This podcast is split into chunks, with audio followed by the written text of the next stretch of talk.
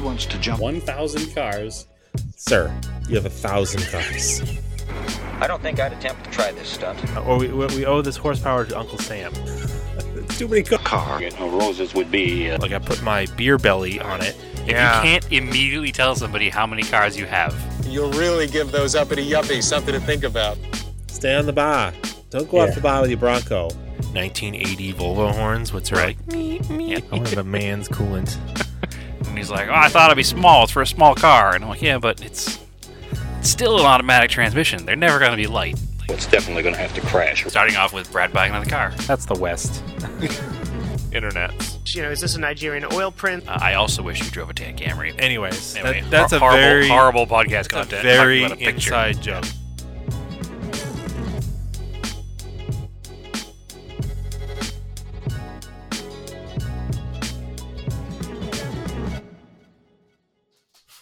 Hello, and welcome back to Auto Off Topic.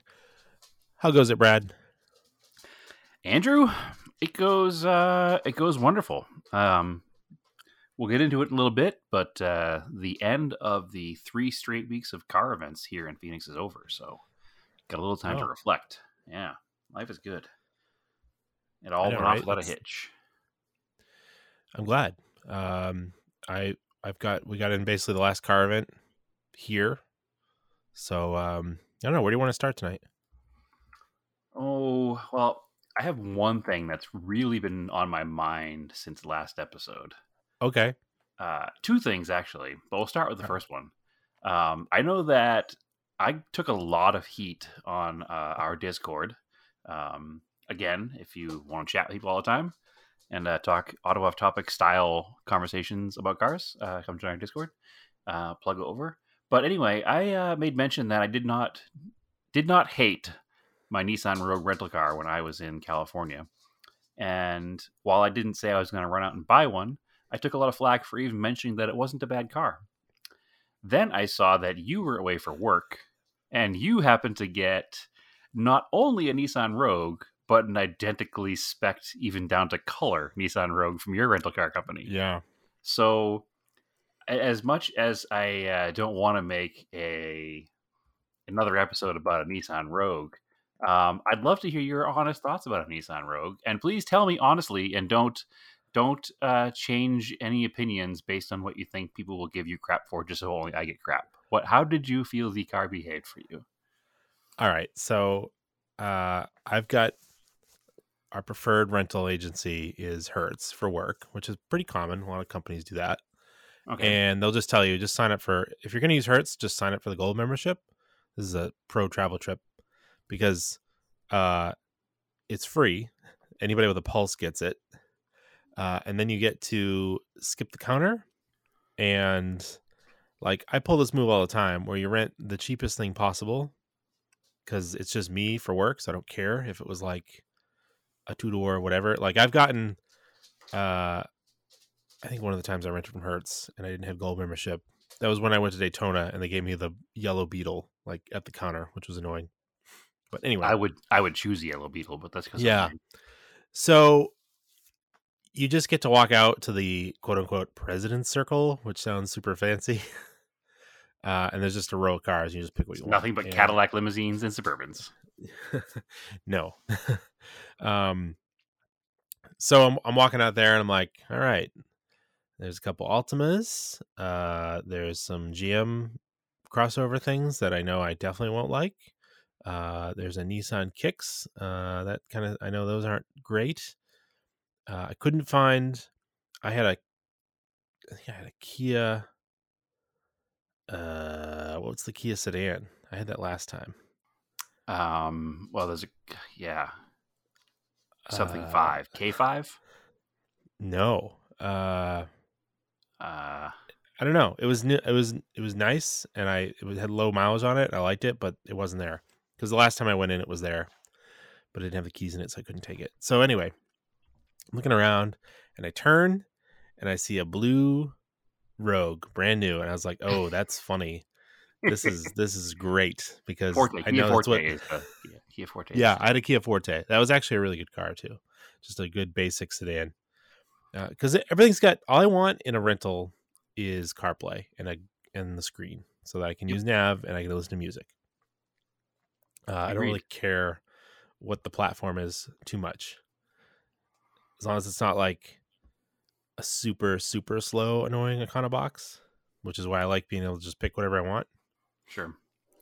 So anyway, So- you chose for for the lulls. You picked the same color blue, brand Yeah. new Nissan Rogue that that I had. Uh, I noticed Well, it it's had like- Pennsylvania tags, so it was up the same exact car at least. But Well, it's like uh there was like super economy cars there and Altimas and a Nissan Kicks and a bunch of GM stuff. So I'm like, well, why don't I just take the Rogue? Because that's probably the best thing here.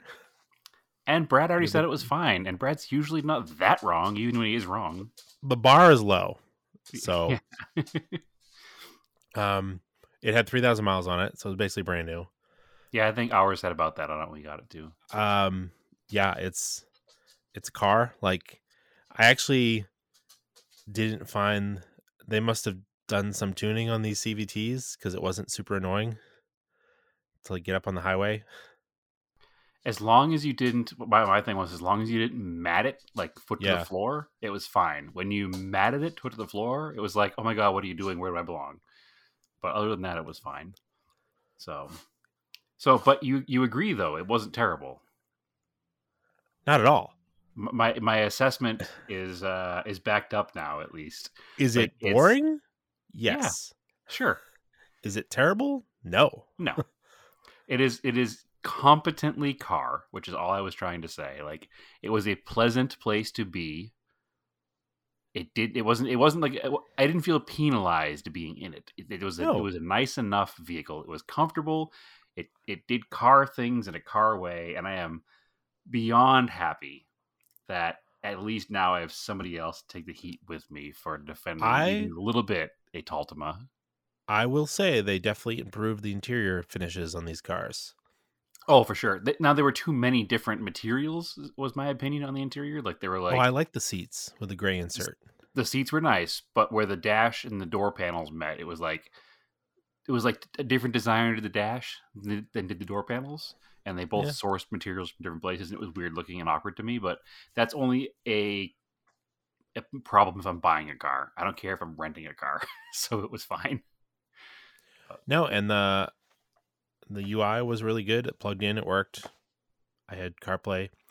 Yeah, Yeah. the annoying thing with that Hertz. This is my little gripe with it. I my flight was a half hour early. Lucky me.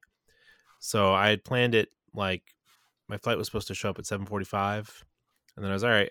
I'll pick up at eight. That's perfect. That'll give me the time to get off the plane, walk over there. So I showed up like literally like fifteen minutes early.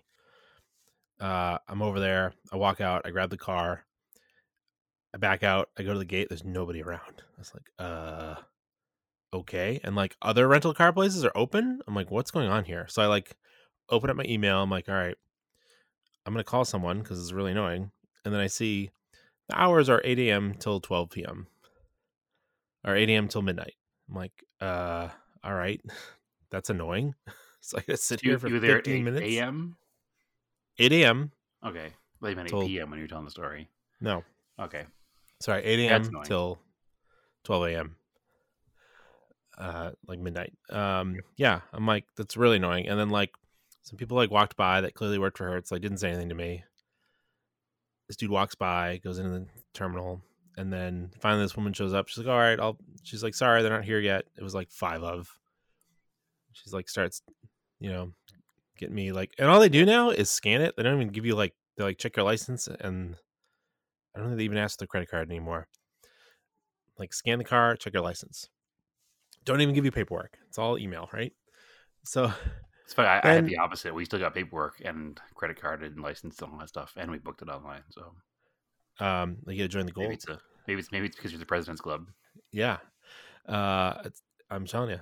And then um so I'm like she's almost done and the dude that walked by me that come out of the terminal is the like walks back like he's the dude that's gonna work in the booth. I'm like, really, bro? Like come on. I mean, he's not on the clock. He's not getting paid. I don't. I know, but- blame him. Yeah, like I, I I probably would have said hi. I'd be like, "Hey, I'll be right with you," or something along those lines. But yeah.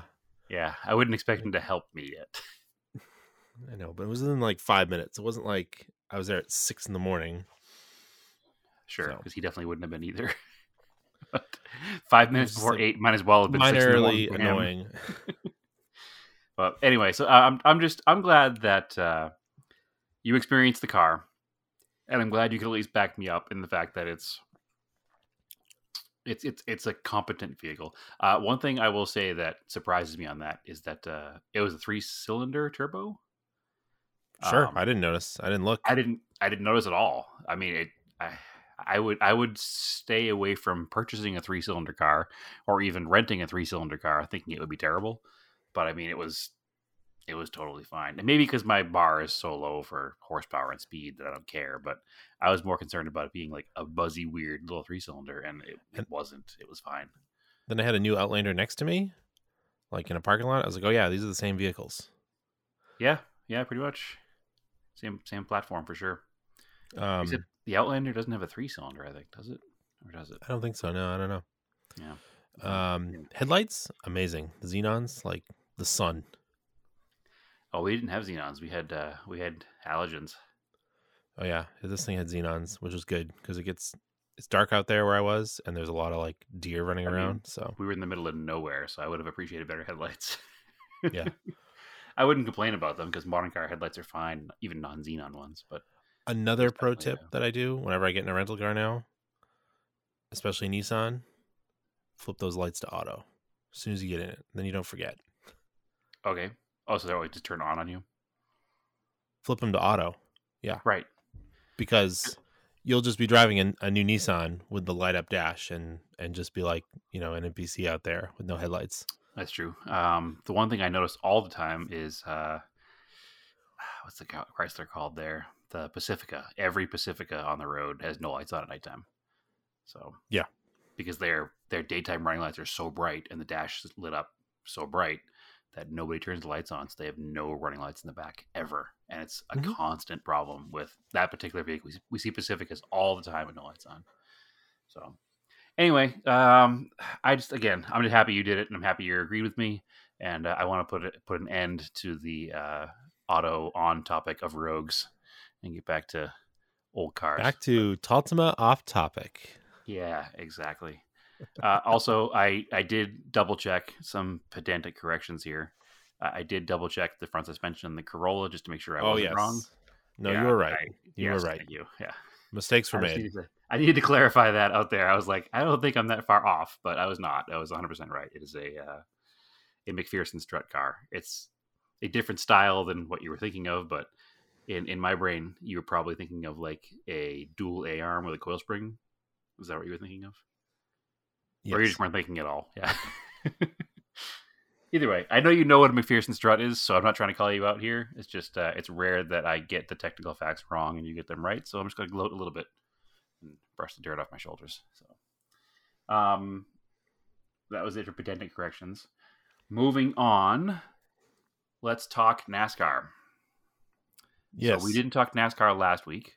Uh, one of our favorites was booted last week from the playoffs. We lost our man Bubba, unfortunately.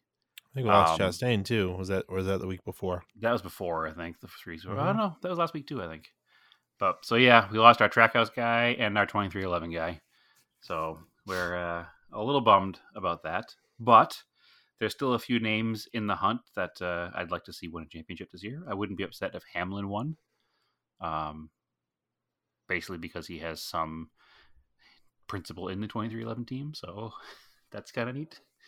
Uh, but anyway, this this week's race was really good. Did you get to watch the race, Andrew? I did. The South Point 300 or whatever it's called. It's basically Yeah, I don't Las- know what the name it's of Las was. Vegas 300. So it's Las Vegas Speedway. Um, it was a really good race. It was a pretty clean race overall. It was interesting seeing tire issues this late in the season.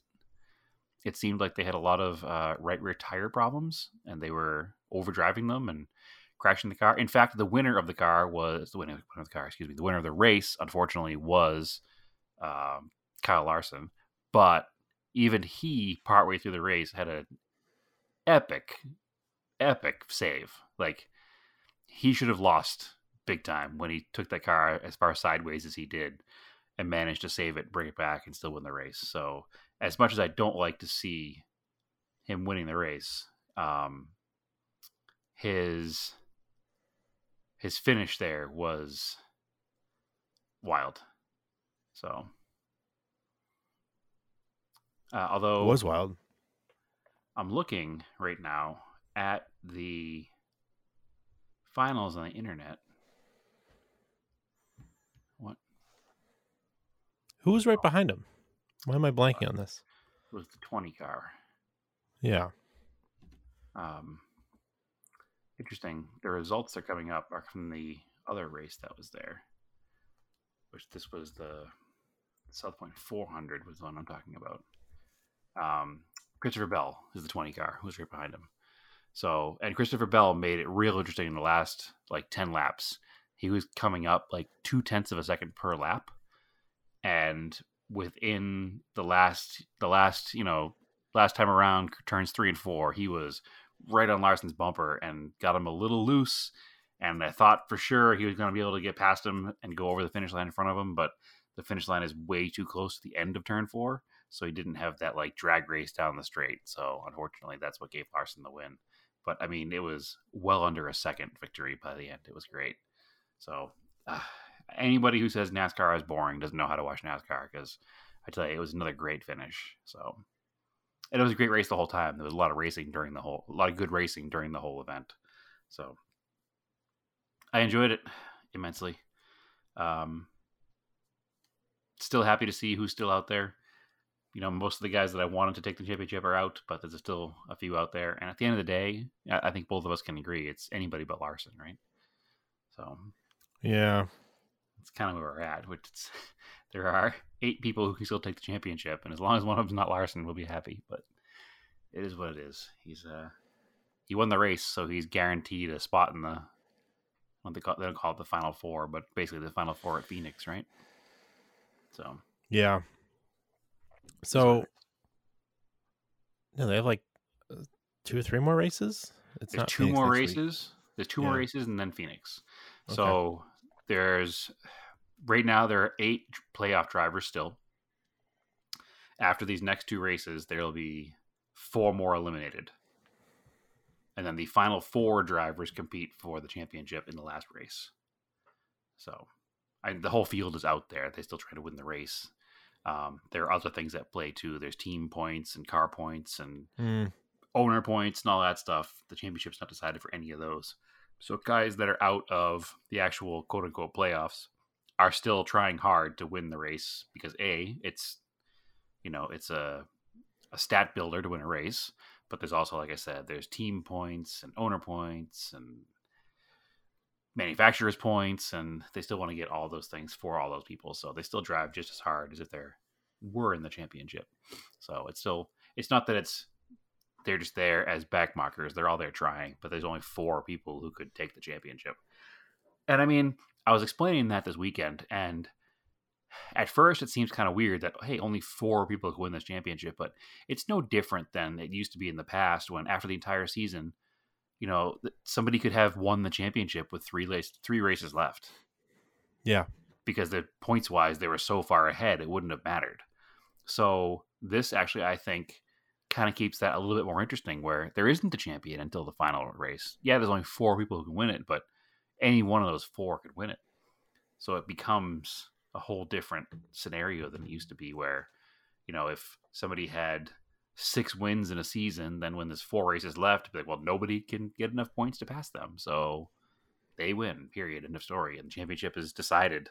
So I think this actually is I mean, it's why they did it to keep more interesting, right? So Yeah. Anyway, it's wild. I enjoyed it. Uh, I'm again continuing to enjoy every single race this season. So keep going. So Homestead Miami I, is uh, next week, Yeah. and then Martinsville, and then the championship here in Phoenix is in November. It's a pretty big spread of distance, Yeah, it is. Yeah, right? So you'll Vegas to Miami, Martinsville, Martinsville, which is not as bad. Back to then Phoenix. all the way over to Phoenix. Yeah. Weird. So- Anyway, um, you know, I was watching the race and uh, I was remarking to Stephanie that when I watched it as a kid, I didn't have a much have a much better understanding of, of NASCAR now as an adult. Like watching, uh, it's interesting to see how cars will do worse sometimes in the beginning of a race and vice versa. Like as a race goes on, like a car will get better or worse. It's just Sure. kind of an interesting thing. I because it early on in the race, like Chastain wasn't doing so great, and then like the last stage, he was running up top ten. Sure. Absolutely. like, oh, maybe he's got a chance to win it here when there was like you know fifty laps left. I think one of the biggest things, and, and I was talking also to Naomi about almost the same thing this weekend about the racing because she's been watching some of the racing with me, not like flag to flag like you or I do, but she was saying that like you know a couple couple years ago she'd be like, oh, why? What is interesting about these cars driving around in circles? But even her, or even she, I should say, now appreciates all of the minutia of the event and and the pit strategies and Yeah, tire strategy and all the stuff that's happening while it's going on, on top of the really good side by side door handle to door handle racing that's happening. Like there's really once once you understand what's going on, and again, same as you, you know, as a kid, I just want to watch cars race and crash. But there's so much more to it, and it's it's probably the same in any sport. You know, you watch enough baseball, you start to get baseball strategy, right? That's yeah. that's really what a fan of the sport does, and you, you Yeah, learn we more and more about it. There's been several races where our the drivers that we like have just made terrible decisions on pit strategy or just like the way it shook out with a yellow flag or something, and they just get completely shuffled to the back. Yep. After having like a strong race, it's kind it's really interesting. It's all part of the game. and they're like they're still having a lot of trouble with like getting wheels tight, which is crazy. After like two years, Sure. Well, I think the biggest thing with the wheels is that whole indexing problem, where you can tighten the wheel on, but it's not it's not over those those posts. Or the posts yeah, it's weird because they have like there's like 25 openings in the back of the wheel for the post to fit in or something. There's there's they're like almost every bit of the machine face is a hole Yep. for it to fit. Yeah, it's almost like you have to try hard not to get it in place, but Yeah. that's what it is. I mean, at the end of the day, they're they're doing a full tank of gas and four tires in nine seconds. So hmm the the the room for error is there whenever you're ever trying to do anything that fast.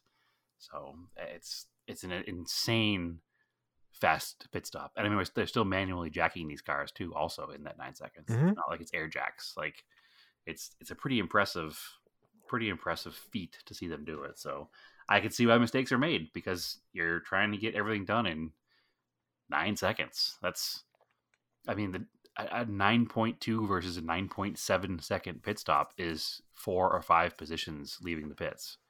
So it's Yeah. huge to get it done fast. And that couple tenths is a couple positions, and that's win or losing the ra- win or lose the race right there. So it's I hope they never go to air jacks because that is part of the athleticism of the pit crew is the jacking. yeah, no, I, I agree. Um, also, I'm hesitant to ever say I hope they never, because I don't want to sound like one of those NASCAR fans that got mad when they went from five lugs to one. So the one that didn't bother me that much, but it's like uh it's cool because it's I don't know. It feels more of a team sport with For sure. because they're like the pit crew is uh, much more integral for sure. because they've you know they haven't eliminated stuff. for sure. And I, I think that the all the complaints about the one lug still being an issue and wheels falling off, I think all the people who complain about it forget that wheels used to fall off with five lugs too.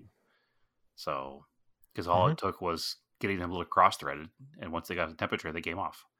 So it it's not a new thing; it's just a new way of doing it. So, I think hey, they uh, they basically fixed the tolling thing. It's it's seems far less fragile. They, you can Yep. still break them if you hit the wall, but it wasn't like yeah, but the first season of the new so- cars. Yeah, they were like they'd break like constantly under like force, like side side load. Yep. Nope. They fixed a lot of things with the car over the past two years of running it. So I think that uh, I think most most fans who aren't just going to be mad to be mad are probably better now with the changes the cars had. So and most of the drivers are happier with it now too than they were at the beginning. Um, I just the one thing I'm really looking forward to is the drivers of these cars getting better on road courses. Yeah. Um, just because it seems like they're having a hard time like learning the car on the road courses. It seems to be that there's a, that there's a large spread of Yeah. skill set on the road courses, and it used to be a lot tighter with the old car. So I think Well, probably 'cause you some know drivers have the- experience in other cars that are closer Yeah. to these cars. So, We know the transaxle will last because they got like yeah, 21 24 hours out of the one. Yeah. Well, I think they I think it made 21 hours before they swapped it. hmm So that's pretty Yep. cool. That's not a weak point for sure. Um, anyway, yeah, there's three races left. If you haven't gotten into it now, you're probably not going to, but it was uh, it's been it's been very enjoyable, and I'm looking forward to the next three races. So I'm also looking forward to the off season, so I don't have to watch a race every Sunday because I've Yeah. I realized like how addicted I've become to it this year. Like, I think it was last week we were out of town for the Williams show, and we came back on Sunday. But then we had like a family party to go to, and the whole stuff. But I remember I was we're going somewhere else, and Naomi was like, "Do you want me to drive?" And I was like, "Yes," because I want to watch the race from the passenger seat. so I was like watching the race on my phone. Like, that's how addicted I've become to it this season. I just I want to take it in as soon as I can. So. Uh, I'm actually looking forward to the off season. Did you watch um Petit Le Mans? I did not.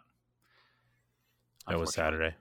Yeah, I had uh, Saturday was. Uh, we'll get into it in a bit, but it was prep for an event all day and go to the event all evening. So Yeah, it was um that was a pretty good race with a lot of uh cuz the the GTP it's the new prototypes for this year. The the championship had not been decided going into the race.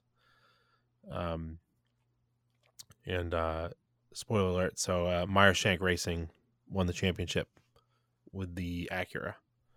Uh and they're actually getting out of um out of uh GTP. They're not going to run it next year. It's like retiring champions. Yeah. Uh like Wayne Taylor Racing was like seemingly gonna win it, and then they had an incident on track and they just the car was destroyed with like an hour and a half to go. Oh, that's fifty minutes ago or something. Yeah. And then it was Corvette Racing's last race. Um and the car broke like halfway team, through. right? Yeah. Yeah, So that was a bummer. Yeah. But Kind of a um anticlimactic finish to their yeah. team. like 20 years of really good racing. Yeah. Um, but the GTP cars are here to stay for a little while, and uh, you know we're getting in the off season, but it's like Daytona's right around the corner, so you'll have Daytona 24 hours, and then February is the Daytona 500. So it's really only like two or three months away. Yeah, it's a short off season. Yeah, Yeah. for sure. Uh, and actually, uh, did we talk about it last week? We are going to be at Daytona. yes, you and I will be there da- Yep. at the Daytona 24 hours. So if you want to meet us, we'll be there. Absolutely. If you're there, hit us up and we'll hang out for a bit. We'll be there all weekend, so Friday to Sunday, Yep, I'm super stoked for it. because I want to catch like the support races are usually pretty good too. And I think we're going to try to hit, I know for uh, Long Beach this year too, kind of in the in the car. Yeah, we're certainly gonna try for that because I've never been there. Um, yeah, we'll see. Because it's um, it's like only six hours from you, so Not even, yeah, I not can even. I can fly out, yeah, and we can drive out. sure thing. Plus, I never. I'm. I was trying to figure that out. So, is it, is it a week? Is everything spread apart by a week, or is everything in one weekend? I was under the impression everything was under one weekend. I can't imagine the city of Long Beach allowing the streets to be shut down for an entire week plus with, with racing for All right, we'll have to week. double check what what the schedule's like. We'll talk about this off air. Yeah, I'm pretty sure it's it's very similar Friday to Sunday kind of setup. But because yeah, if I can catch, we can catch Indy, IMSA race, some drifting, that'd be really cool. Yep, very very cool. Uh, So, one anyway. more point of motorsports.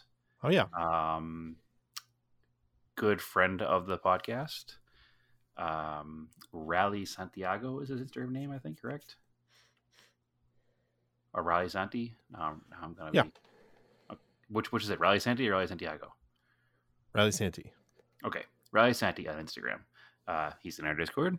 Uh, he drives a BRZ in ARA Rally, and uh, wanted to throw him a huge congratulations because he won the limited two wheel drive class at LSPR this past weekend. So super cool that uh, somebody in our community actually won their class um, at that event. That's a that's a national event, so that's awesome. Uh, he finished ninth overall, and I think he beat all but maybe one two wheel drive car. Like there's one open class two wheel drive car ahead of him. Everybody else finished behind him, even in the open class. So that's a huge accomplishment, and I just want to give a big congrats, congrats to him. Uh, go follow his Instagram page because he has posted videos, in car videos of him driving, and uh, he definitely finished first in class for a reason. He uh, he really really left it all out out there. Like it was he was hauling. It was impressive to see. So I would uh, highly recommend following his page and following his rally antics and uh, shooting him a congratulations for finishing first in class. So didn't want to uh, let our little motorsports talk finish without a little conversation about that. So big big props to him. So anyway, moving on. Um, yeah. What? So what did you prep for all day? Saturday, this past Saturday, was the inaugural Radwood Southwest, aka Radwood Phoenix. Uh, we've been talking about it for quite some time, and uh, it finally happened. And I will say that this was the most fun I've had at a Radwood in the last few Radwood events I've been to. And I don't know if that's because it was so many people that I knew because it was a home event, or if it was just the fact that it was at nighttime, so it was kind of a different vibe with like the sunset going on, or Yeah. the fact that they had a drift demo right off the right off the car show, uh, or the fact that in the adjacent lot across from the the standard parking section there was a full on drift event going on.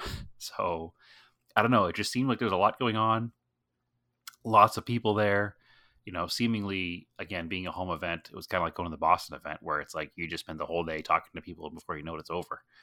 Um, but it was it was a great event and huge props to uh, to Art and Warren for you know listening to a few of us locals and taking some of our advice and hooking up with some of the people they needed to to get some pretty epic cars there because while it wasn't the largest Radwood event by any means, it was uh, as far as car quality goes, it was it was pretty high up there. So Cool. there was some some real nice stuff.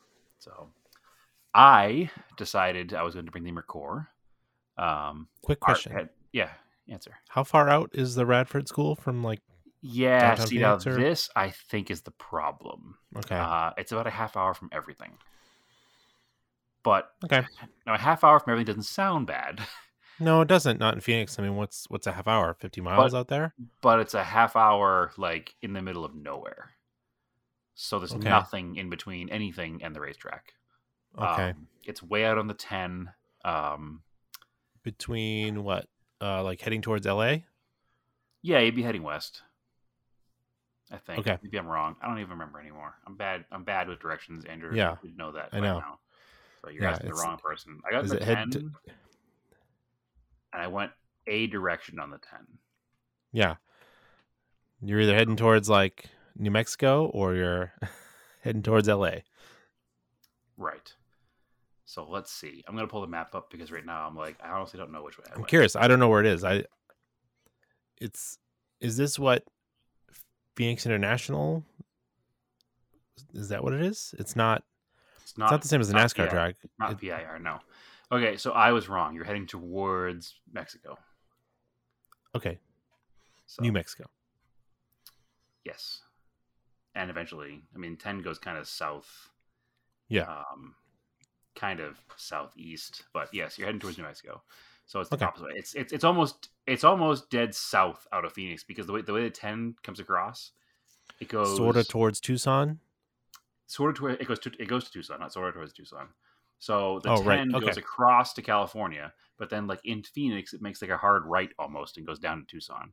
So Okay. the the track is about a half hour outside of it's about a half hour outside of where I am in Phoenix. I can tell you that. And then it's probably That's not that bad.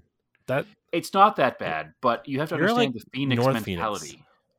You have to understand the Phoenix mentality, though. Like that's far for people in Phoenix. it's far. A half hour is. Far It is. I no. we have I under- every yeah. every block has repeating businesses. Like yes. if you want to go to a Wendy's, you can go to a Wendy's in your neighborhood because there's going to be one.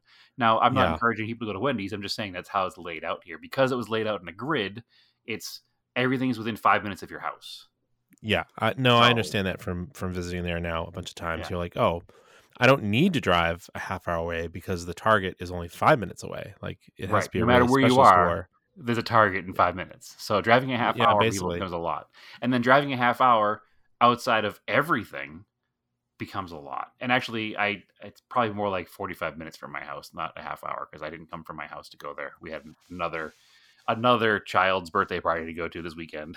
that was already on the way out that way. So These, these kids and birthdays today. Come on. you know, it's funny. I talk to Naomi about it all the time. Like, I grew up with me and my sister, and that was pretty much it. We had some cousins that were like older, one cousin who's similar, but all of her, she's got like a thousand nieces and nephews that were always at birthday parties for, it seems. So, anyway, I enjoy it. It's fine. It's just funny and different to me from being uh, what I grew up with. But yeah. All right, let's consolidate it then. Tell them to consolidate. Yeah, because especially Just pick so one many month, of them are so many do of them once. October. Yeah. anyway, Sorry, yeah, you were born in May. Sorry, Marco. All all your cousins. We've decided everybody's October. just till July. Yeah. Right middle of the year. You get your Christmas, you get your birthday month, that's it. You're done. No more. Makes everything simple. Um anyway, so it's south east of the city, uh, but you're going on 10 east to get there. So you are correct. Um, yeah, it, it makes it so it's a little bit closer to Tucson, I guess. Um, it's still probably a couple hours from Tucson, but it's closer than if it was on the other side of Phoenix. Um, my question though is I wondered if it would be more popular elsewhere. Um, however, in talking to Art, uh, he was saying that he really concentrated his advertising on like make sure he got Tucson and Flagstaff, and I was like, oh man, there's like five million people just in Phoenix, so just I don't think he needed to spread out that advertising outside the city. He could have concentrated more on in the city and maybe Yeah. you would have gotten more people from in the city because there's so many people here. But I think anybody who needed to be there was there. Um, as far as car quality went, uh, I think that the car count being down was fine based on the the quality of what showed up, and not just in the uh, Radwood royalty section, but even in the regular car show, it was there was some really nice stuff. I mean, we did laugh because a big portion of the Radwood royalty section was just the Ron, Mike, Brad, and Tyson show. Um, because between the four of us, we had 14 cars there. What? Yeah. Yeah. Yep. So we hey, it's what we promised and it's what we delivered, right? Uh it would it was going to be 16, but I was down a couple drivers last minute, so I would have had we would have had 16 cars the four of us there, but it is what it is. If you got to bring the So, show uh, that well, we if you got to bring the show that we all go to drive all over the country for Yeah. to us, we're going to bring as many cars as we can and make multiple trips if necessary. It's only four cars per person. It is. It's not that bad, right? So It's totally um, normal. Art Art parked all Ron's cars facing each other, which is kind of neat in like a little round circle parking area. So Ron brought two Preludes um, CRX, which technically is Nanette's, not Ron's. So, but anyway, so his two Preludes, Nanette CRX, and the Starion. Um, our friend Mike, who's the uh, Turbo Ford and Ford guy, uh, brought a his Capri RS that he brings to all the Radwoods, but he also brought Yep. an SVO Mustang times two and a Ford EXP Turbo, which is dumb rare and cool. Um, and then Tyson brought a Legend, an Integra, an NSX, and maybe a second Integra, like two Integras maybe were Tyson's. Um, obviously him bringing all of his Acuras out. And then I had the Merkur, and uh, Naomi drove the 944 out.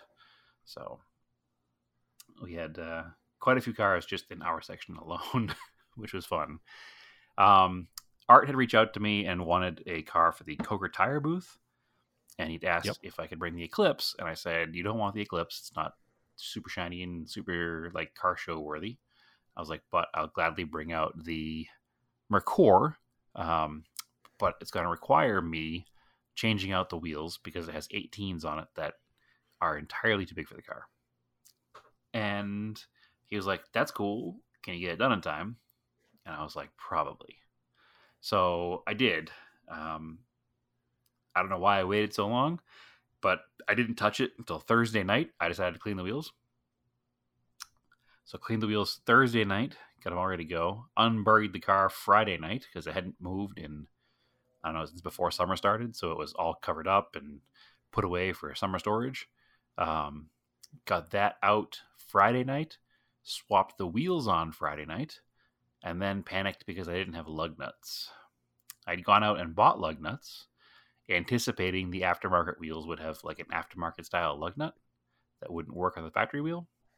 Um, thankfully, they did because the lug nuts I bought were the correct thread pitch, but the lug nuts were too small for the lug holes. And when Yeah. you tightened them up, they just went right through the wheels and right to the hub. so that didn't help. Um, I managed to put I put three lugs on each wheel because the aftermarket wheels had locks on them that were even a smaller diameter than the ones that I bought, so they didn't fit either. So that I had to scramble on Saturday morning, had to get up nice and early because the car had literally been sitting for, like I said, probably five months, um, and clean the car, run to the store, find more lug nuts that fit. Now my nervousness was that I needed a lug nut that was wider to fit the base of the wheel, but wasn't too tall because it also had to fit under a center cap. So I was afraid that, you know, a closed end conical style lug nut was going to be too tall. Um, but thankfully it was not. So so Saturday started at like I got up before seven and before yeah, before I left That's that's early for you. that's early for me, yes. We, we should. Yeah, I need to I mean, it's not that. my my work day starts at seven now, so it's like it's really not, but that's fine. Um, it's early for me ten years ago. It's not early for me anymore.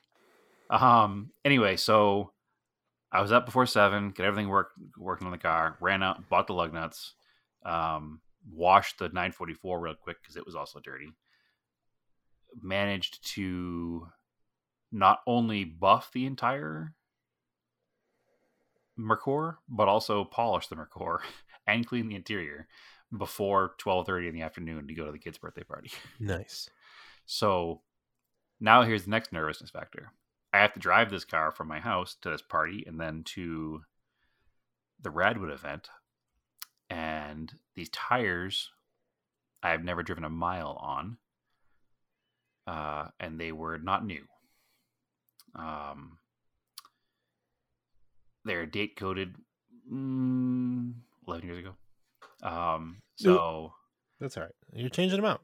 I mean, they, they looked fine. They, they weren't. There were no cracks on them. Uh, they did. They aren't like super hard. Brad, They seem you're not gonna like. You're not doing pulls in a thing. You're not gonna die. It's you're fine. No, but I mean, the speed limit out here is 65, 75 miles an hour, so it's you're moving along pretty good in these old tires. So I was a little nervous, but I will say the tires made it. So um, I'm not going to drive across country on these tires. They're going to be changed out sooner than later. But uh, it enabled me to get to the show. It enabled me to see the car with the factory wheels on it. Uh, I spent a ton so of better. time. I spent a ton of time cleaning them. A ton of time, like ton of time. Like I spent an entire evening after work, like from four o'clock till midnight, cleaning four wheels. Like it took forever because they were very dingy. Um, but they came out half decent. Uh, they don't hold up to like super close scrutiny because a lot of the paint is peeling off. But overall, they look really good in the car, and I like the look of the fake BBS wheels that were on there, but not the diameter. Fun fact the center caps of the fake BBS wheels and the center caps of the factory mesh wheels, the pattern is identical. Like identical, identical. Weird. you can literally place the BBS center cap in the factory mesh pattern, and all of the lines line up. Like it won't. There's no, there's no way to like hold it in place on the wheel, but it lines up perfectly. So the design is exactly the same. so it doesn't have the three piece look that the fake BBS did, but I mean, there's some shame in running on some 48 pound fake BBSs, right? So Yeah. um, the car does drive nicer on the correct size wheels. Um, it's a significant size difference. The the the fake BBS wheels are 18 by 8s, and they were on a 215 35 or 205 35 tire, which is nothing for a tire. That's like a rubber band. And I went down from the 18 by 8 to a 15 by five and a half. Yep. So that's like a baby in comparison. But the wheels, the factory wheels, probably with tires, probably weigh 20 pounds less per than those big Chinese fake BBSs do. They were so heavy, it was ridiculous. I, I almost I couldn't believe how heavy they were taking them off the car. Like it was a lot of work. So the car drives significantly nicer. Um, significantly, like it's a whole different car. I, I talked about how much the tires made a change for me in the in the Porsche. I mean, the tires and wheels on this made a huge difference in the drivability of the car. It also doesn't now rub on every turn and every bump Yeah. because it's factory sized. Did it fix mean- the boost issue? It did not fix the boost issue, but uh, a aforementioned uh, close friend and Turbo Ford fan was looking at the vehicle and he said, "Why is there a manual boost controller?" And I was like, Yeah. I don't know," because it came with it. Yeah. I was like, "My assumption is whatever controlled the boost factory is not here." And he said, "Well, it's not supposed to have anything. It's just supposed to go. The vacuum line should just go right to the wastegate." He's like, Okay. "The, the turbo is not capable of producing enough boost to need to be controlled. Like, just unplug that thing and plug it directly in the turbo into the wastegate." I was like, "Are you sure?" And he's like, "100 percent sure. That's how all my cars run." I was like, "Oh, okay." So I haven't done it yet because this was just Saturday, and I Was this Michael? Yes. Yeah. Yeah. Um, so that's this week's plan. I haven't put the car away away yet. I'm gonna go do that and uh, do a couple pulls in it and see how it works. Because he, after telling him exactly what it's doing, his assumption is that that cheap boost controller is probably not holding boost properly. That's possible. It's I just doing weird. It's just doing weird things. So I'm not 100 percent convinced, only because of that issue ahead, where occasionally it just smokes out the back of the car. so we'll see. I still think it's probably a bad turbo, but either way, it's uh, step one is uh, trying to find out what kind of boost it's making. So Well, that's what I was trying to tell you was grab a manual gauge and just Yep. No, 100. percent I uh, I Yeah. I have it saved in my Amazon to to do it. I haven't bought the part yet. Um, again, it was summertime and the car got parked, and it was just I didn't even think about it. I I honestly, other than walking by it when I was going to mow the lawn, forgot it existed. So that was uh, kind of this whole summer's plan with the car. Was not even worry about it. I concentrated on the Corolla so much that I didn't even didn't even think about it. So anyway, yeah, unfortunately, I lost my two two of my four drive two of my three drivers um, the day before the event. Uh, and honestly, I didn't even think Naomi was going to be able to drive a car out because of the birthday party and shuttling around some other kids in the family um, that she had been asked to do. But at the end, that got changed. So she was able to bring the Porsche out a little, late. Unfortunately, since I didn't know she was going to be doing that, I didn't get the Porsche properly cleaned, and I'm a little embarrassed about how dirty it was. But oh boy. Listen, I have this like it's my thing. Like I'm really good at keeping cars nice and clean and I drove that car all summer and I haven't given it much love other than washing it. So it was starting to get faded again from the sun because it's Phoenix. And I hadn't been maintaining it. So it had a little bit of a little bit of paint fade more than I liked. So um, it's funny because I wasn't going to have her bring it because of that. And then Ron was like, Why do you only have one car here? So I told him my tale of woe of drivers having to back out for various reasons. Yeah. And he's like, So Naomi's coming? And I was like, Yeah. Well, what's she driving? I was like, She's going to drive her car and she's going to park out in the spectator lot. He's like, Absolutely not. I was like, No, she, Yeah. happened? That's, that's what happening. She's like, No, have her bring the damn car. And I was like, No, it's fine. And he's like, No, have her bring the damn car. So he peer pressured me So, uh, also, he peer pressured me, and I told him the car was dirty, and he said he'd help me clean it when it got there, which uh, turned out wasn't true, but that's beside the point. Um, but he peer pressured me to the level where I was pretty sure he was just going to call her and tell her to bring the car if I didn't. So I figured I probably should. So I called her, and she was like, "Yeah, 100. percent I'll drive the car. Obviously, I like driving the car." So she brought the car out.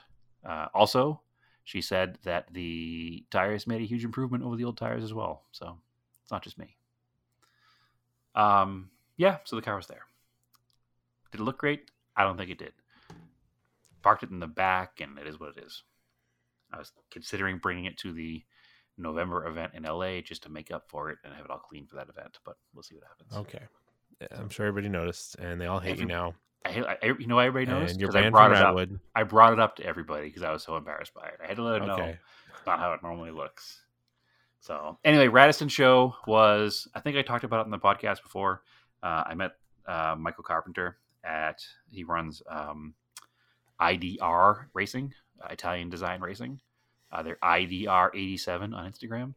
He brought out the LM002 Lamborghini, towing a Koenig Special 328 Ferrari uh, Turbo, and one Radisson show handily. so that was super cool for him to bring that out. Um, another friend of the show, Tim, has a couple RX-7s. He's got an FD and an, F- an SA, uh, and he won Radist Import. I think it was Radist Import with his immaculate uh, blue 79 or 80 RX-7 SA. Uh, super cool car, like 100% original, right down to the paint. Um, it's a it's it's as nice as my my father's FB is. Like it's a super nice car. Um, other cars of note, uh, there was a Ferrari I, 348 race car with plates on it, which was kind of cool. Um, there was a showroom fresh, like legitimately showroom fresh 1998 Ford Contour SVT with a five speed that won Radist domestic because it was when was the last time you saw one of those? That was nice. Like and especially this nice. Um Fred Christian, who's a big Cressida guy out here, had finished his wagon in time, and he has an immaculate, like almost 100 point restored 86 Cressida station wagon. Um, that was super cool to see out there. I mean, uh, Instagram name Rogue Montero brought out his Pajero Evo, Mhm. and he parked it up with our, our friend Josh from Adventure Driven Design and uh, our other our other Montero friend Evan Martin, and they all had a little corner of the, the lot parked up to themselves. Um, super super rad time. I mean, it's the the venue's cool. It was at Radford Racing School. Um, they were super stoked to have us there. Uh, it's super low low risk, I think, for Radwood to be there because I'm pretty sure that Hagerty owns all of these entities. So it probably didn't cost him anything to have it there either, which is probably a big reason that it was there. So if they don't own Radford Racing School, they're definitely a huge partner with Radford Racing School. I know that at least. So um, yeah, it was a good time. Uh, I hope they do it again next year. In talking to Art when I was leaving, it seems like hopefully they will.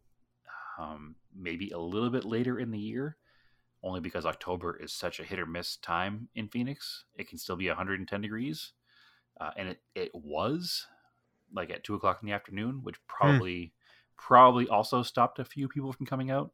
I think if the event was in December or January, I think we might have had a bigger a bigger attendance from people wanted to come out with old cars without AC. So again, having it at night was was key because obviously it cools off here and it was like 80 degrees by the end of the event and it was a gorgeous night. But and the sunset pictures are awesome. So yeah, it was cool. I uh, I, I like that they're trying to introduce more and more extra stuff like uh, you know the drifting demo and and whatnot while it's going on. So yeah, it was it was definitely a it felt like an old school Radwood, and that was Cool. that was that was good to feel. So thanks to those guys, had a good time. So Um, not to overshadow Andrew, but you had our favorite New England event this weekend too, did you not? One of our favorites. I think I've got some newer favorites, but it's it's still up there. The old standby. Yeah. Um, Not now that staggered and uh, uh, what Grid was Life. the other one? Gridlife ha- happened. Like they probably a little more than this, but this is the old standby. Uh, yeah, the Japanese car day at Larz Anderson Auto Museum in Brookline. And it stopped Um, raining just long enough for the show. It didn't rain at all this past week. Well, it rained a little bit on Saturday, but um, yeah, it was clear. It was a little cooler, but it was nice. It was sunny, and uh, a bunch of our local friends who are also on the Discord came by.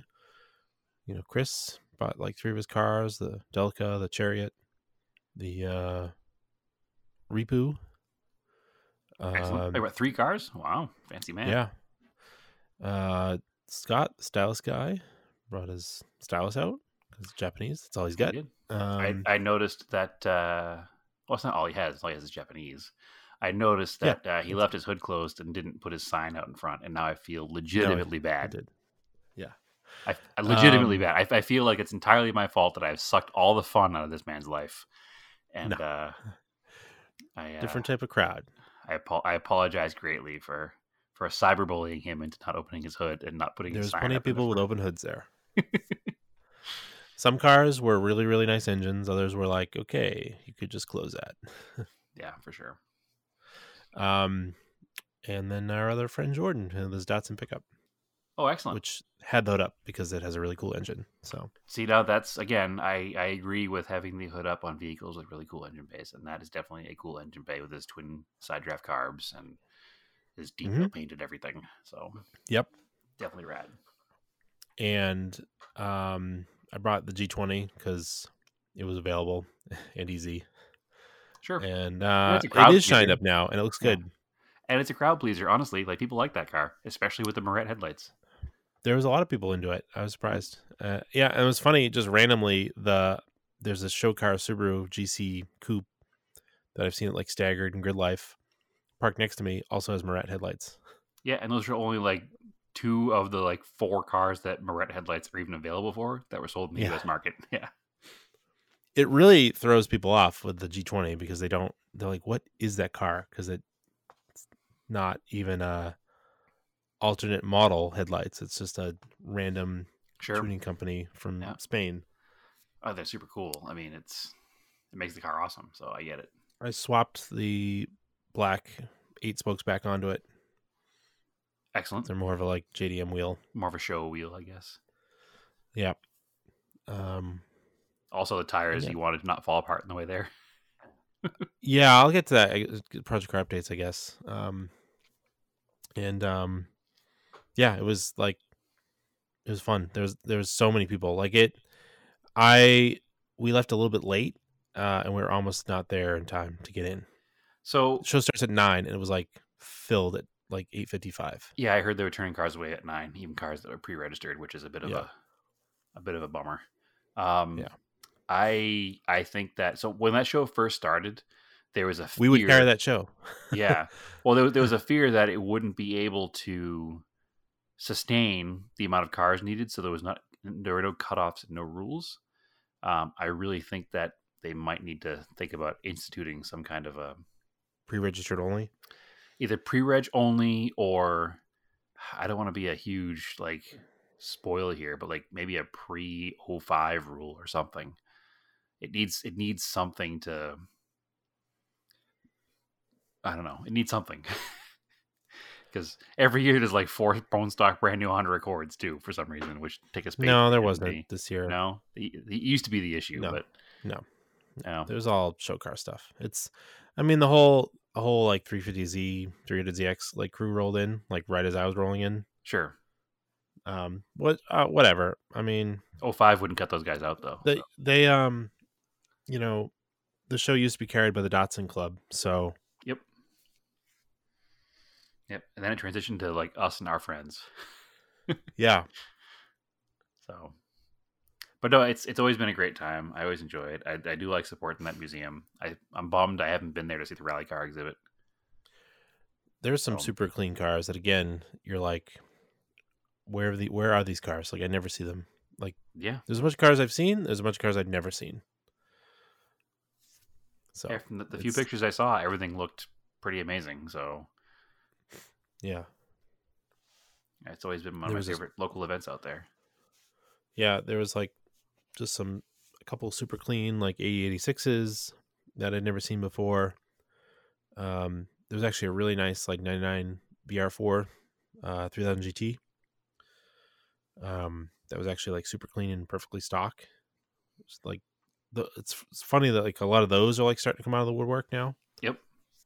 Like people put them away and didn't use them, and There's 'cause there's they a huge sports cars. there's a huge contingent of AE 86s and uh, TE 72 Corollas down in like Connecticut. Uh, and I Mhm. bet those cars probably had Connecticut plates that came up too. But there's, uh, I was looking at pictures this past year uh, on 8 6 day, and there was a meet in Connecticut. And it was like, oh my God, is this Connecticut or is this like SoCal? Like, there Yeah. were 25 cars there and they were all dumb clean. So, there was a GC8 uh, coupe, so WRX.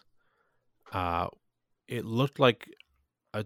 It had to be a 22B clone. It wasn't. I don't think it was a real 22B. Like, there's no way. sure. Um, but it was a really well done clone. Like, it had the wide six boat speed lines, the flares. There's a half cage. Uh, I I didn't see it with the hood up. I saw a picture that somebody on Instagram that somebody when the hood was up, it's got like like the shaved front fenders that look like the WRC car, where they're just like flat sheet metal, like they look like tubs. Okay. You know what I'm talking about? Yep. No, a lot of drift guys do that too. Yeah. Um, probably to make up for the wide fenders, and had some like crazy engine work with the top mount. It looked really really cool and super nice, and had like a later like GD STI interior with the blue, Al- Blue Alcantara. Yeah. Um, yeah, really really cool looking car actually. Yeah, I'm Um, not. I'm not the world's biggest Subaru fan. In fact, I've never. Well, I have owned one. Subaru, I love which is a Flip It. GC8s. but that body That's style in particular is yeah. so good, so good. Uh, what else was like it was super cool? Um, I mean, there's just a bunch of stuff. It was, I mean, the only thing that's annoying is like, again, the people leaving. It's like you just not leave a show like a jerk. Right. That's Like, also no one- very hoity-toity area with a lot of people with uh, a lot of money, and it's only going to take the right person to get that whole event Well, shut down. I I don't live in an area with million dollar homes either, but I'd still I still get annoyed with people with crackle tunes. So Oh yeah, I'm not. I'm not saying it's just because of that, but I'm saying they, they crackle have the tunes are money. annoying. They have the money to fight it. Is what I'm saying. Yeah. um it's just du- like just stop like it's so annoying like Yep. i don't even It's not impressive. And it- You're not impressing anybody. and it's a lot of like mark 5 super autos like the new supra like Yes. it's just Well, it's because they're BMWs, so the crackle tune is easy. like the worst like just accessories and then just crackle tunes out of there like just stop please know, uh, we don't have So, a like, lot my of. favorite thing now is leaving shows with all these kids videoing and just going as slow as possible. Shifting at like 2300 yeah. I do the same thing and i've always done that even back in the day when it all first started with, with leaving a show with a camaro people tell you you know to a burnout it's just like absolutely not. You're not paying for my tires. Why am i doing that for i don't want i don't want you to have a video of me doing that if i'm going to do burnouts it's going to be my own personal preference and my own personal videos that i'm going to take myself so no i, I it's agree just like super annoying Well, it's just it's the whole thing of you don't want to ruin everything that you like, and that's going to ruin things you like. So people are going to start complaining, and then events aren't going to happen.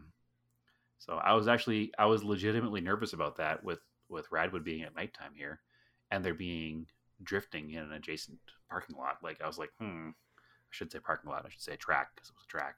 But I was, it's at a Wow. racetrack but I was afraid that people were going to start acting foolish in the parking lot. You know, just No. because of you know mental mentality, and that's what happens at nighttime car shows. Uh, but thankfully, uh, it it ended very calmly, and everybody was an adult about things and left. So, and then it's in the middle of nowhere, and if they want to do a pull onto the highway, great, it's fine. So, but yeah, no, it's annoying. Stop doing it.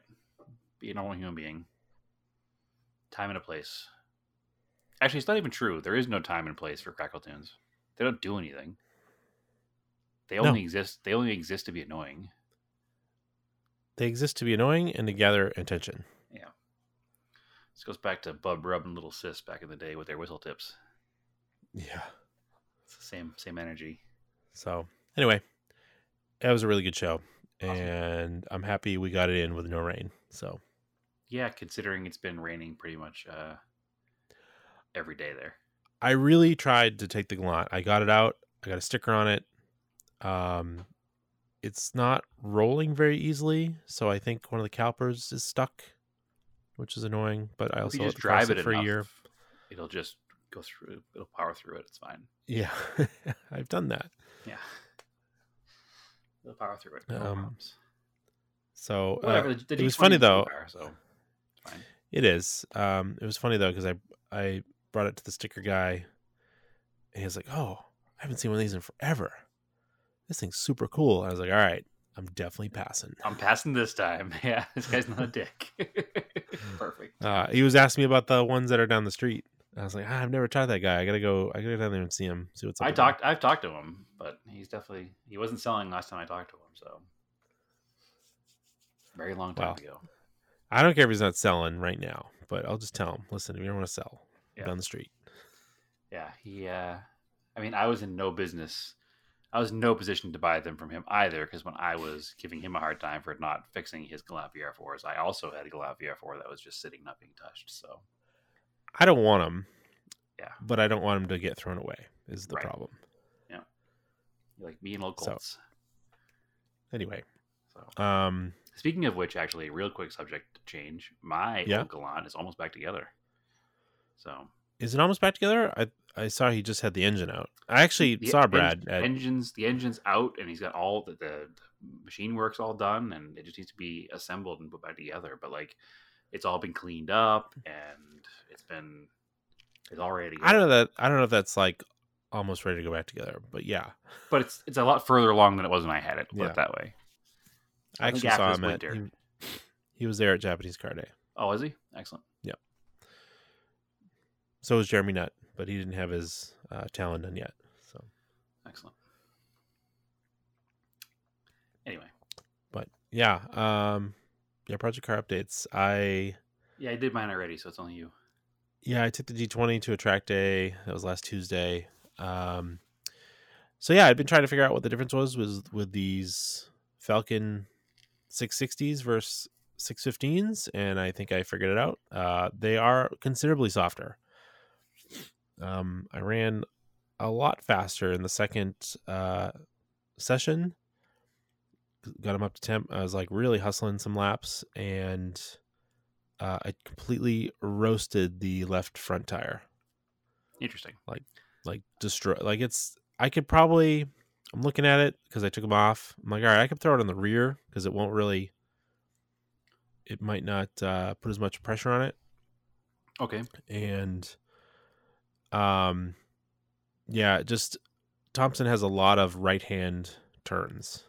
sure i was gonna ask if it's a lot of right hand turn heavy track Yep, and just being a front wheel drive, you're just late braking, putting a lot of weight on that outside uh, front tire as you're turning, and uh, yeah, it just ruined it. So several people are like, "Oh, they like more pressure." I'm like, "Well, I was running pretty high pressure." So, and then I've heard some other people say that they aren't good for front wheel drive cars. So I'm like, well, maybe that's the problem. Um, I should run more negative camber. I can't. Car's Yeah. just camera limited. Cambered out. unfortunately. Yeah. I've got the max. I've already got the Cusco arms that adjust it the most it can go. So uh, I could run some more in the rear by putting like the camber bolts because it's got struts. sure Because I did notice when I took off the rear tires, the inside of the rear tires was basically brand new interesting like it they hadn't been touching so um i will probably go back to uh 615s I mean, just just for longevity's sake, you're not you're not setting records and winning races here, so you might as well use Yeah. tire that lasts longer. they last longer they're like if i was doing like a time attack the 660s but it wasn't clear from any of the marketing or any of the stuff on tire rack what the actual difference was because the tread wear was the same. Well, I uh, I should uh, try to convince you now to go for some uh, 600 I- Bahamas. Give them a go. So yeah, that's that was my pedantic correction is that uh, you can over tire a car, Yes. and I I found the limit. This the G20 is perfect on 615s. Anything stickier, it's not as great. I mean, I mean, it probably is It if was you're trying to win It- a race. it- yeah. it did stick better, and I did run faster. What well, felt like faster. I don't do any timing on purpose. Um, Yeah. If you were doing yeah. a time attack, it would be the better choice of a tire. it would be, But- but my tire budget is to buy one set a year, Right. and I've nearly destroyed this set in Two events. eight sessions, Yeah. which is not great. No. Thankfully, though, it's the end of the year, so Yeah, and I'll get a few more out of them uh, at the beginning of next year, and then I'll buy some new ones. It's whatever. That's you. That's the part of the game when you want to do track days. Your tires are consumable, so Yep. You just try to spread it out a little bit more. nope, I get it. I uh, I certainly have a hard time with tires myself, so I get you. Well, it's either that or they age out. I either wear them out so fast or they age out. Right? It's like Well, most of the tires on my street cars, which all my cars are street cars, they age out before they wear out. So Yeah. I If- very rarely wear out tires. Like I probably have to put tires in the Colt next year because I Yeah. put them on the car when I bought it. And what was that? 2000. Yeah. 14. And what I would do with the the black eight spokes um, when I wear the Zenuses out that are on them, just from driving, because they're definitely heat cycled out, but they're fine for driving around the street. I will go back to some Yoko Flevas for that. Because they're much those are really good. Yeah. Yeah, for 300 tread wear, those are like a really good tire. Yep. Excellent. I wish they made those in 14s. Yeah, I know it's kind of a bummer. Yeah. Well, that's uh I can do a quick back to my earlier conversation. Um the Merkur was in the uh Coker Tire booth. Um because Coker Tire is trying to get into the 80s 90s car market because they don't have There you for that. Um so they were one of the things they were doing at the show is they were walking around all the stockish looking cars and they were writing down tire sizes Yeah, um, trying to get themselves like uh, 14s. familiar with more common sizes for cars that are coming up in the world. So 14s are nearly impossible to get because you're, yeah, you're limited to like Chinese tires. I am very aware. Um, thankfully, I can get uh, Falken 615s, but that's about it. It's either 615s, Chinese tires, or like full on R-comps. That's all I can really get Yeah. in 14s. So um, I have Chinese tires on the Corolla for now. And when I have the, I have another set of wheels that I'm going to put a set of 615s on to do track days. So, which will be happening fairly soon, actually, because I was talking to another friend who came to Radwood from a track day, actually. And uh, just talking to him about track day events locally. So I'll be doing some track day events, I think, with uh, my friend Jacob here pretty pretty soon. So anyway, that's all. Yep. Cool. Cool. Episode in the books. It is an episode. I think that was it. That was all I had. I, I got nothing left. Well, left. you wanted to talk about uh you're setting up a thing for scale autocast? I did uh, scale autocast our uh, on again off again um, thought process, but actual active Instagram page, and in conjunction with that and our Discord page, we're doing another plastic bottle build off. Um, originally, it was going to be to the end of November, but I've not officially announced it till right now, so we're going to push it to the end of December. Uh, it is a no rules build off. There are also no prizes for this build off. It's just to encourage people to get out there and build some models and share some progress, and we will share them amongst all of our social media accounts uh, and in the Discord group as well. You don't need to be a member of the Discord group in order to participate. Uh, it will make it easier to share things, but you don't need to be. So um, look out for a post all across our social media platforms um, announcing what's happening with that. Uh, and uh, and going from there. I'm hoping we can encourage some people to build some models because it's uh it's a hobby that you and I both love and hate and love to hate at the same time. Um, but we want people to do it because we don't want the hobby to die. So doing our best to push it out there and get the people to build some stuff. Plus, winter's coming on the East Coast, so get an indoor car hobby this winter, right? So Yeah. And uh, I'm going to guilt Andrew into building something that's not a non-painted snap kit, hopefully. So I don't know. I got a couple sitting here calling my name. there you go. So anyway, But that's where we're at. They're, So they're painted snap kits. to do two then. So follow follow the page Scale Autocast for that. Uh, follow me personally at TSISS350 on Instagram. Even though Instagram has been frustrating me lately, that's where that's where we're at. That's our final frontier for social media, really. So Andrew, where can they find the podcast and you? Find the podcast, Auto Talk Podcast on Instagram. You can find me on Instagram, Raced and Anger. Um, yeah, that's it. We're kind of, I mean, maybe Threads is back. I don't know. Kind of trying to make it a thing. It's certainly better than the old uh, Twitter that's now X. So Yeah, I'm over there sometimes. yeah. But Is anyway, it, what what do they call tweets now? By the way, uh, that's a good question. I don't know. It's terrible Mm, I- branding. I, I heard somebody the other day call them excretions, and I was like, "That's gross," but it's also kind of funny. But then I was gross like, platform. I was like, that's kind of like an Elon thing to do. He probably wants them to be called excretions. Yeah, I don't really So- care. No, I mean, I haven't- I haven't even logged into there for since I don't know months now. Gave up. So Um, yeah. The only thing I had my complaint now about Instagram is the hashtags are like they like messed them up. It's like really hard to look for like a show that you were Yep. just at unless it has a good hashtag.